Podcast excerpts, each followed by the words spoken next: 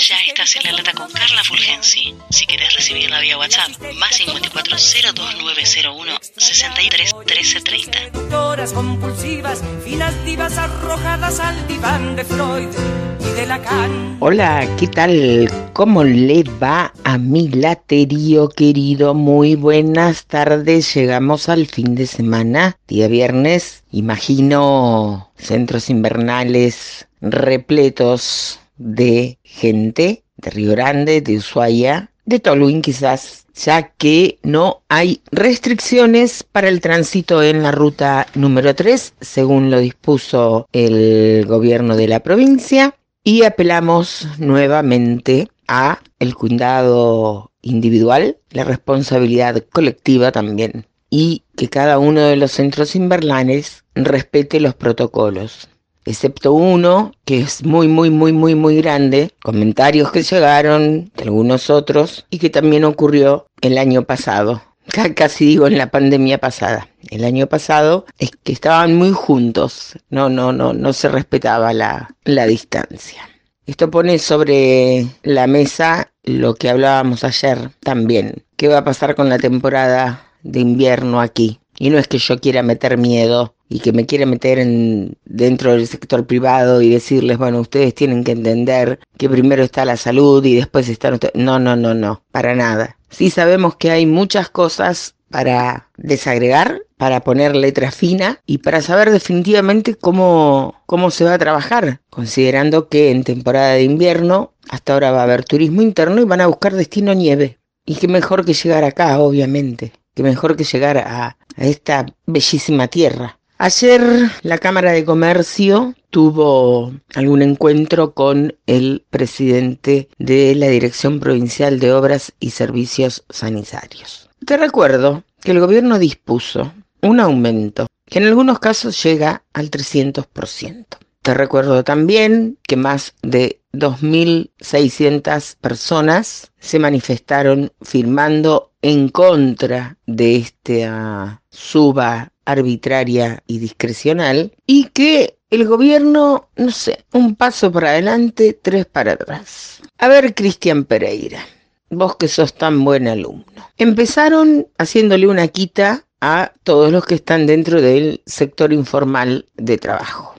Luego, quita total a algunos que están dentro del sector informal de trabajo. Ahora, el debate con las cámaras para ver los comercios, pymes, qué descuento pueden tener de este exabrupto que tuvo el gobierno. Y yo me pregunto, ¿van a ir sector por sector según el tenor del reclamo, dando marcha atrás con esta triste e infeliz medida?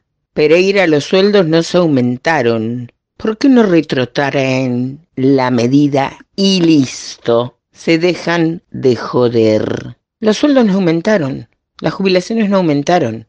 Yo creo que no, no alcanzan a ver que hay gente que, que verdaderamente la está pasando muy mal, porque ha perdido toda capacidad de trabajo, porque ha perdido su empleo, porque si era un trabajador informal ya no lo puede hacer, porque no tiene posibilidades de acceder a ningún trabajo, porque sabemos que los créditos están promocionados para inyectar dinamismo en la economía provincial, en muchos casos han sido dados a muy pocos, generalmente amigos, con cifras siderales. Y en tanto, bueno, el festival de ellos sigue infinitamente. Para ellos sí hay desarraigo, viáticos, alquiler, termos, medallas, regalos protocolares, platos. Para eso sí hay, hay, hay de todo. Y es tan importante, che, en la pandemia eso. Imagínate el descontrol que sería la pandemia sin regalos protocolares. Qué barbaridad. Yo no me imagino ese escenario. ¿Te das cuenta cuando te digo lo que es que un político tiene que estar a la altura de las circunstancias. Y lo que te decía ayer, que el político tiene que estar al servicio del gobierno, no el gobierno al servicio del político. Y el gobierno no es el Estado. El Estado somos todos. El gobierno puede ser la polea de transmisión entre la sociedad y el Estado. Que se entienda que las necesidades del Estado las marca la prioridad de la gente, no la prioridad del gobierno porque la visión parcializada que tienen los funcionarios hace que se cometan estos yerros. Porque no te enteras que haya una reunión de gabinete donde todos los funcionarios se sienten a hablar y analizar qué es lo que pasa. Porque no te enteras que se convoquen otras fuerzas políticas para generar una mesa de diálogo y consenso. Porque no te enteras, en definitiva, qué es lo que están haciendo. Y con esta fragmentación que hay entre los medios y la información, somos algunos los que decimos unas cosas, criticados políticamente por quienes pertenecen a esta gestión, nos arrogan también que somos herencia de la gestión pasada, pero acá no hay medio que, que sirva. La gente se informa como quiere y como puede, según la realidad que tiene y la que ve. Y en realidad pretender generar una realidad globalizada a partir de un núcleo de muy pocos es nada. Mi laterío querido, espero que disfruten este fin de semana. Cuídense, respeten los protocolos. Y ya les dije, no digo quédate en casa porque son capaces de matarte. Anda y disfruta, hace las cosas como corresponde. Y después quédate en casa. Nos reencontramos. La producción periodística y locución es de Carla Fulgensi. Seguí a La Lata en Spotify y en Twitter, arroba carla-fulgensi con Z. Se dicen muchas cosas, mas si el bulto no interesa, ¿por qué pierden la cabeza ocupándose de mí? Yo soy así